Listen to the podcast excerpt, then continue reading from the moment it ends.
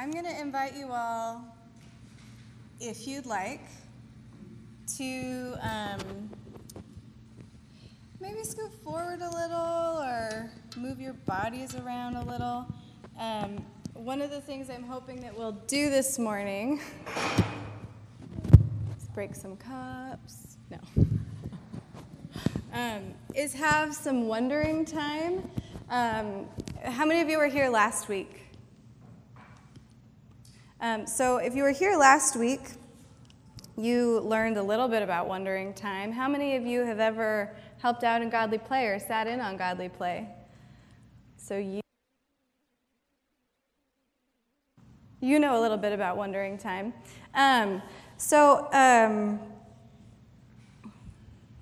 yeah, we'll do that. But but I, I'm hoping that when we do that, maybe you'll, you know, feel free to talk to somebody you haven't talked to before. So if you're sitting next to your life partner, perhaps, um, you might feel emboldened to sit next to someone else during the wondering time. Um, but you can come forward if you want, or you can stay where you are. Nobody's moving, so I'm not going to push it. Um, so we've been talking about the parables. Um, last week, we started our new series, which we'll be going through for about five more weeks, this week included, talking about the parables of Jesus. And then in the fall, we're going to talk about the practices of discipleship and what it means to be disciples. And so one of the things that we know is that the parables also talk a little bit about the practices of discipleship, but uh, it's significantly more confusing about what they mean most of the time. Um, so... I, when I was thinking about the parables, this quote came to mind, um, and before the, it's right before the table of context, in, contents in her book um, called Inspired, which, little plug, Peter and Kevin will be reading, I think, with Anna in the fall, so if anybody's interested, it's a lovely book. um, but this, this quote is at the beginning of it. Um, it's from Chaim Potok's story called Davita's Harp, and it's a story about a girl who is prevented from winning an award simply because of her gender. And so the narrator asks, did he believe that God wrote stories with only one kind of meaning? It seemed to me that a story that had only one kind of meaning was not very interesting or worth remembering at all. So this is an invitation to hear today's parable, parables, I should say. I'll be reading a couple, um, with different kinds of meaning, and we'll engage what that meaning might be a little bit. So we know, uh, what we know about the Gospels, the good news, is that the long-awaited Messiah, the Son of Man, or in our translation today, the human one, has been sent to establish God's kingdom on earth as it is in heaven. Amen? Amen. This is done, though, not through power, might, violence, conquest, or revenge, but this is done through humility, through patience, through faithfulness, sacrifice, and unconditional love. The stories in the gospel are all stories that point to this good news in one way or another, and our work is to discern how these stories point to the good news of Jesus. So in Godly Play, I didn't bring a box, but um, in Godly Play, when we when we tell stories, we usually have items, physical things that help us make sense. This is what all of our kids get to experience and learn in a really lovely way. Um, and the parable stories come in boxes. Who knows what color those boxes are? Haven? Gold. Jonathan, what do you know about gold? It's rich. Yes, it's rich. People who are rich have gold. Gold is valuable. It's expensive. And so the idea is that maybe a parable is valuable, like gold. Maybe a parable is rich. I like that, Jonathan. And then, what else about the parable boxes do we know? What comes in boxes? Gifts. Gifts, gifts come in, not, not gifts. the, the little things that move in our phone, but gifts, it's hard to say. um, so yeah, one of the things that we remember is that parables are gifts. And one of the things we say in Godly Play that this parable is yours. This parable is a gift for you. And this parable was given to you even before you were born, which is amazing. How many of us knew we had gifts before we were born? Not this girl. What else? Ooh, we knock on the boxes. We knock on the lids and we say, sometimes or always, parables have lids on them. Uh, and sometimes when we go to open them, we might take the lid off and see what's inside, and even if we're super ready for it, it just might not open to us. And so today, if you hear this parable, it's a couple parables, and they're not opening up to you, that's okay. Just come back to them again and again and again. And maybe sit next to somebody else next time in like five years when we go through this parable again, and maybe it'll open up in a different way. That's a joke. You can do it at home. um, let's see, anything else? Yeah, just the importance of returning to them over and over and over again. Last week, Tiff and Ben did a great job of showing us how this is done. And if you're ever interested in like what happens in Godly Play, you could just ask Tiffany or Ben to sit in maybe on Young Children in Worship or Godly Play when they're doing the parable stories. Um, and I'm sure they would love to have you, maybe one adult at a time, so there aren't too many giants in the room. Um, but it's a really special way of engaging God's stories in Scripture and the good news of Jesus. So the background of this story, um, one of the things we do in parables is you t- pull the stuff out of the box and you say, what, what do we have here? You wonder about it, and then you say, what do we need to begin? And sometimes you just begin. So the background of this story is actually two other parables that happened before it. So I'm just going to read those. So get your bodies ready for listening. If you need to close your eyes, close them. If you need to open your eyes and sit up really straight, you can do that. Um, and if you fall asleep, that's okay. No one will judge you here. So once there was someone who said such amazing things and did such wonderful things that people had to follow him. And as they followed him, he talked a lot about this kingdom. And when he talked about this kingdom, people asked him about, what is the kingdom? Not yet. So he said, but nobody knows when that day or hour will come, not the heavenly angels and not the Son. Only the Father knows.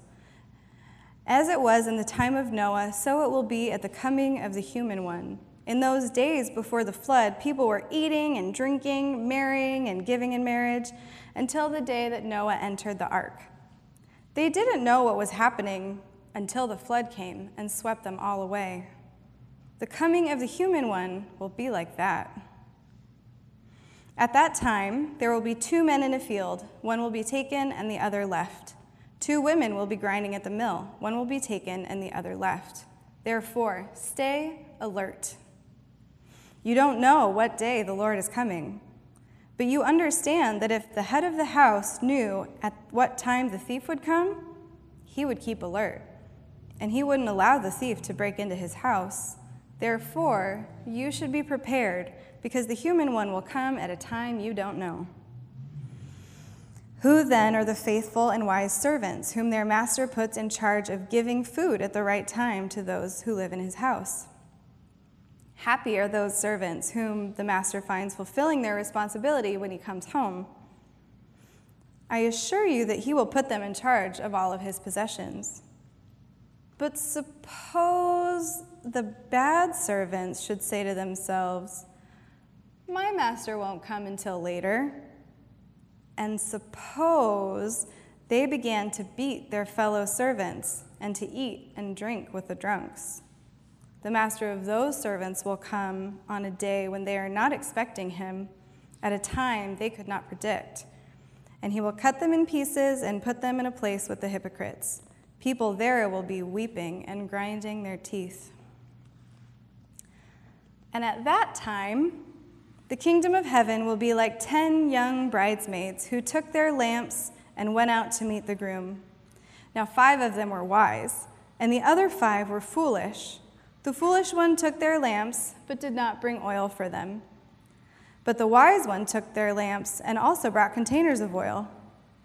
When the groom was late in coming, they all became drowsy and went to sleep. But at midnight there was a cry, "Look, the groom, come out to meet him." Then all those bridesmaids got up and prepared their lamps. But the foolish bridesmaid said to the wise ones, "Give us some of your oil, because our lamps have gone out." But the wise bridesmaid replied, "No, because if we share with you, there won't be enough for our lamps and yours. We have an idea. Go to those who sell oil and buy some for yourselves." But while they were gone to buy oil, the groom came. Those who were ready went with him into the wedding. Then the door was shut. Later, the other bridesmaids came and said, "Lord, Lord, open the door for us." But he replied, "I tell you the truth, I don't know you. Therefore, keep alert, because you do not know the day or the hour."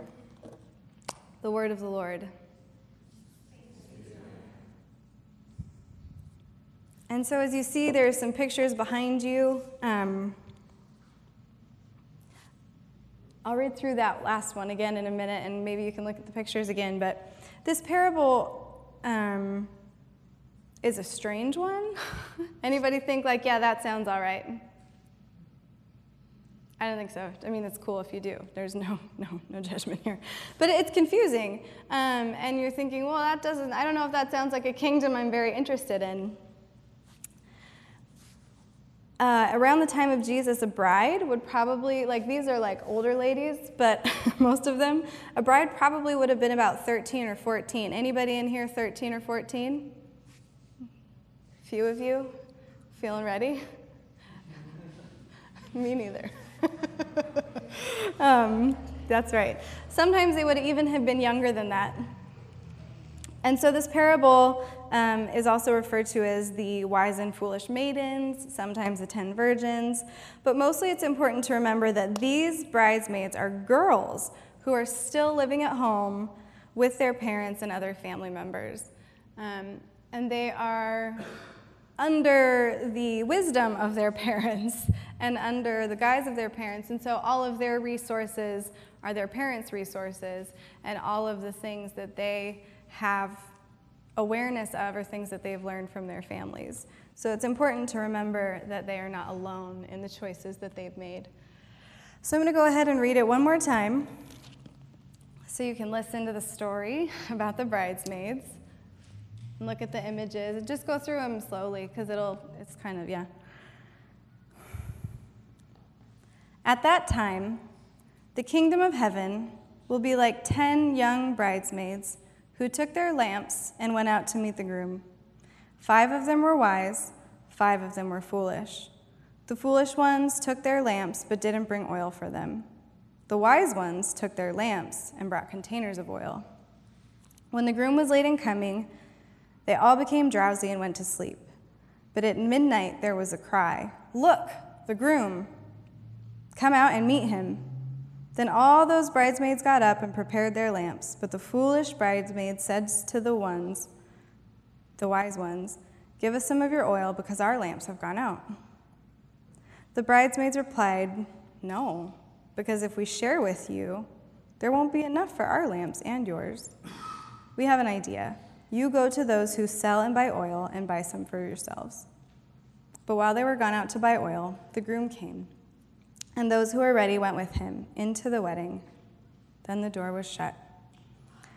Later, the other bridesmaids came and said, "Lord, Lord, open the door for us." But he replied, "I tell you the truth, I don't know you." And then Jesus said, "Therefore, keep alert, because you don't know the day or the hour." So there are some wondering questions that we have for us today. We'll try to have a little time for you all to talk about it. Um, I have the questions up here. I'm going to take it over. Um, I, I like this one because one has a lamp and one doesn't. I'm just totally putting that out there. um, so the questions that you can discuss amongst yourselves for a few minutes are, I wonder if the bridesmaids had names. These are like super godly play wondering questions. So if you're thinking like, I don't know how to wonder about that, that's okay. Just pick a question that feels good for you. I wonder what the lamps could be. I wonder what the oil could really be. I wonder what the wedding could really be. And I wonder if you've ever been invited to a wedding like this. Feel free to break up into some small groups and talk amongst yourselves for a few minutes.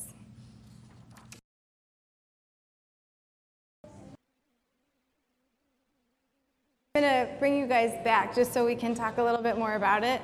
Is there, is there anything that stood out to you or that you're feeling comfortable sharing with the group? Carla? Why are there ten bridesmaids? That is also a good question. Some people say that, uh, I don't. I was going to look this up, but I didn't have time. In um, Kabbalah, the uh, sort of Jewish mysticism practices, they recognize that each number has a specific meaning, and so this has both five and ten. So maybe I'll look that up and then let you know later. I know that it's probably has something to do with perfection, since they equal, you know, they're two of the same, and there's balances, and I don't know. Anybody study Jewish mysticism here? Well, I'll ask a friend who does and let you know.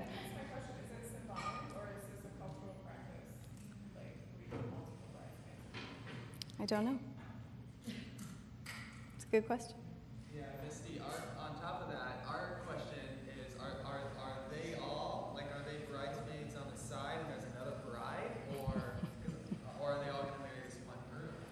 That's a good question. I know. I wondered the same question. One of my wondering questions was going to be, I wonder who the bride is. Some of the pictures are confusing. They make it look like, like uh, maybe... like maybe one of these people is a bride, or um, there's one, like this one, I think the lady in white, like maybe she's a bride.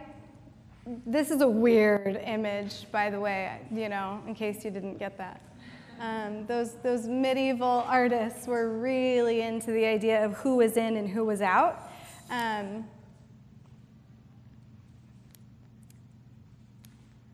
Yeah, we don't actually know who the bride is in any of them, which is interesting. I wonder who the bride could be. What were other questions that came up? Or, or thoughts, answers? I didn't like it. I never liked the fact that the, the one with the oil didn't share the same counter. Everybody hear that? Deborah didn't like that the ones with the oil didn't share. I don't like it either.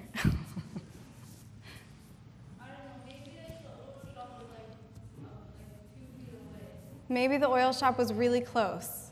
Maybe it wasn't that big of a deal to go to the oil shop. It's a good, yeah. I'd also wonder why, like, they can't just share the lamp.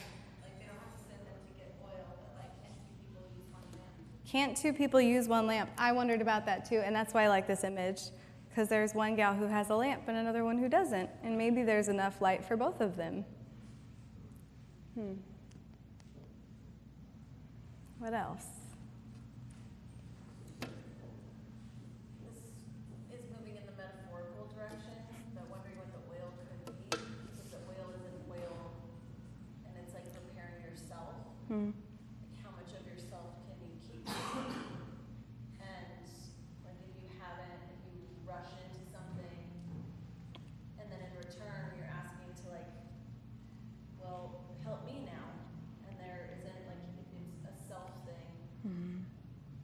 Oftentimes we don't think about that in the Bible, like boundaries Yeah. And like how much of yourself can you keep giving away? Um, so if the oil isn't a tactile thing, but like something of like, I have prepared for this moment and you haven't, so I can't help you anymore. Right. I thought a lot about that too. Did you guys hear Kristen? She said, yeah, maybe the oil is yourself. And what if the oil is what we give to people and what we've prepared for? Um, so if you haven't prepared, then it's really hard and you might need something from someone else. Kai? Huh? Oh, you wonder what it is to go inside. Why they didn't just wait inside, right? Why didn't they just go with the other ones and go inside instead of waiting, like buying the oil? Yeah, why didn't they go inside and wait there? Right, why didn't they wait inside the wedding? Because because they're bridesmaids. This is the thing. They were all already in the wedding. They were all already invited to the wedding, and then they left. And I think that's something that is an interesting word for us. Whatever we know about this parable or don't know about this parable this morning, is that it is a parable about the way the world is. Something will always go wrong. The unexpected will always come about. When I hear about, so this is Matthew twenty-five, one through thirteen, so I know that I have been trained, especially in the last few years, that when I hear Matthew twenty-five, the parable of the ten maidens is not what comes to mind. Anybody? Is that what you think of when you hear Matthew twenty-five? What do you think of?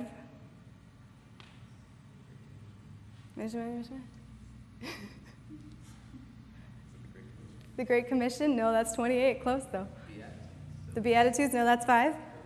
The least of these? Yeah. Good work, though, because I'm not... I'm not. It's Matthew, I know. Matthew twenty and five. So there's this whole movement, right, called Matthew twenty-five that our church kind of participates in with the whole immigration thing and that whole thing. Um, so Matthew twenty-five is is sort of the final parable, and it's we forget it's a parable sometimes. We hear it and we think, yes, the sheep and the goats, because I'm an animal. I'm not an animal. Right, right. So Jesus says, now the human one will come in his majesty, and all the angels are with him, and he will sit on his majestic throne, and all the nations will be gathered in front of him, and he will separate them from each other, just as a shepherd separates the sheep from the goats. This is Matthew twenty-five, thirty-one and following. Um, he will put the sheep on his right side, but the goats he will put on his left. I did that backwards. Jesus, the, the Son of Man, is not dyslexic. Then the king will, maybe they are, then the king will say to those on his right, come, you who will receive good things from my Father, inherit the kingdom that was prepared for you from before the world began. It's a gift that's ready for you before you were born. I was hungry and you gave me food to eat. I was thirsty and you gave me a drink. I was a stranger and you welcomed me. I was naked and you gave me clothes to wear. I was sick and you took care of me. I was in prison and you visited me. These people were busy. Then those who are righteous will reply to him, Lord, I love that they don't recognize it. Lord, when did we see you hungry and feed you, or thirsty and give you a drink? When did you see you a stranger and welcome you, or naked and give you clothes to wear? When did we see you sick and in prison and visit you? Then the king will reply to them, I assure you that what you have done for the least of these, brothers and sisters of mine, you have done for me. Then he will say to those on his left, get away from me, you who will receive terrible things. Go to the unending fire that has been prepared for the devil and his angels. I was hungry, and you didn't give me food to eat. I was thirsty, and you didn't give me anything to drink. I was a stranger, and you didn't welcome me. I was naked, and you didn't give me clothes to wear.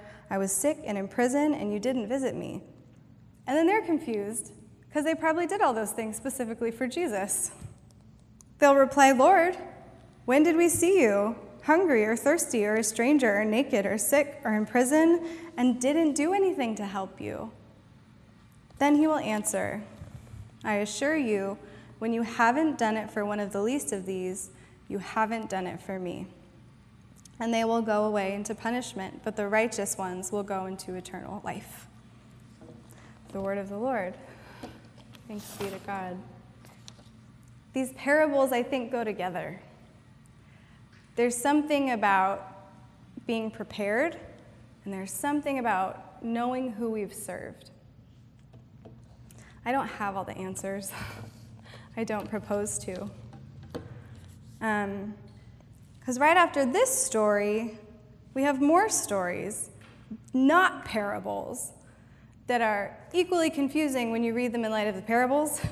There's a woman who lavishly anoints Jesus' feet with oil, and people say she's wasting this oil that's very expensive. It's worth a lot. Hey, kids, come in and sit down.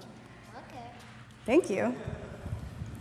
She anoints his feet with oil, and everybody complains about her being ready and being prepared. And then um, we have the betrayal of Jesus by Judas. Judas has given Jesus up to the authorities. But, but the people, Jesus' friends, don't know that yet. And then finally we have the Last Supper. We have Jesus' arrest, his trial and persecution, his death, and his burial, where his body is anointed with oil.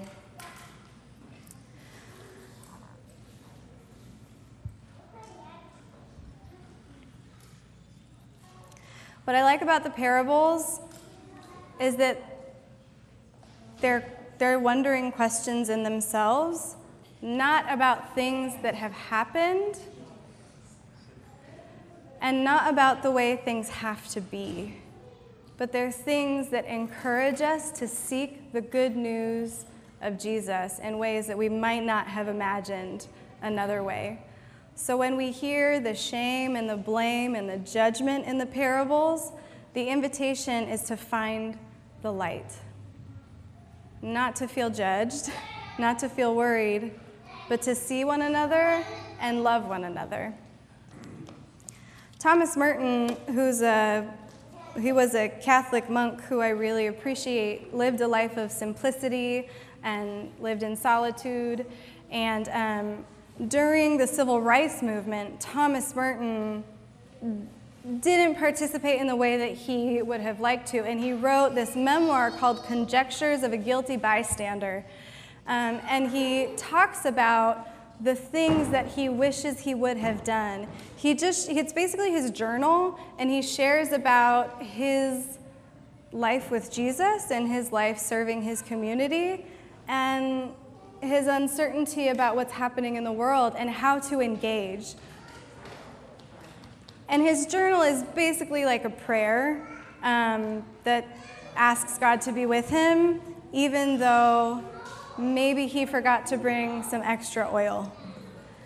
In another book that he wrote, he writes about holiness, which is like a whole other topic that's hard for some people and really exciting for other people. I like it a lot, and if you're confused, we can talk about it later. Um, but Thomas Merton says, if we are called to holiness of life, and if holiness is beyond our natural power to achieve, which it certainly is, then it follows that God must give us the light, the strength, and the courage to fulfill the tasks required of us. God will certainly give us the grace we need. Amen? And then he says, if we do not become saints, it is not because, it is because we do not avail ourselves to God's gift, which means that we don't take the gift that is offered to us. And again, that's not to shame us, but to recognize that there are gifts that God is waiting to give us and that God is eager to give us and that are ready for us to receive. Today's invitation is to be open to the gifts of God for the people of God. And every Sunday we talk about the gifts of God for the people of God here on this table. Many of our members are away, offering public lament at Adelanto, letting their light shine in a particular way. Today we are invited to let our lights shine as well.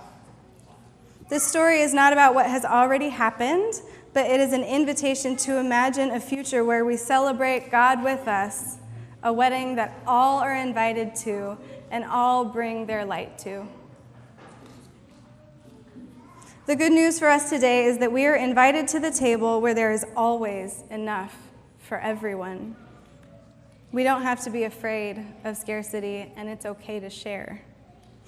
Even though Jesus knew that he would be betrayed, not just by one, but by all of his followers, he still offered them bread and wine and a ritual for them and for us to remember his moments of grace and forgiveness and love.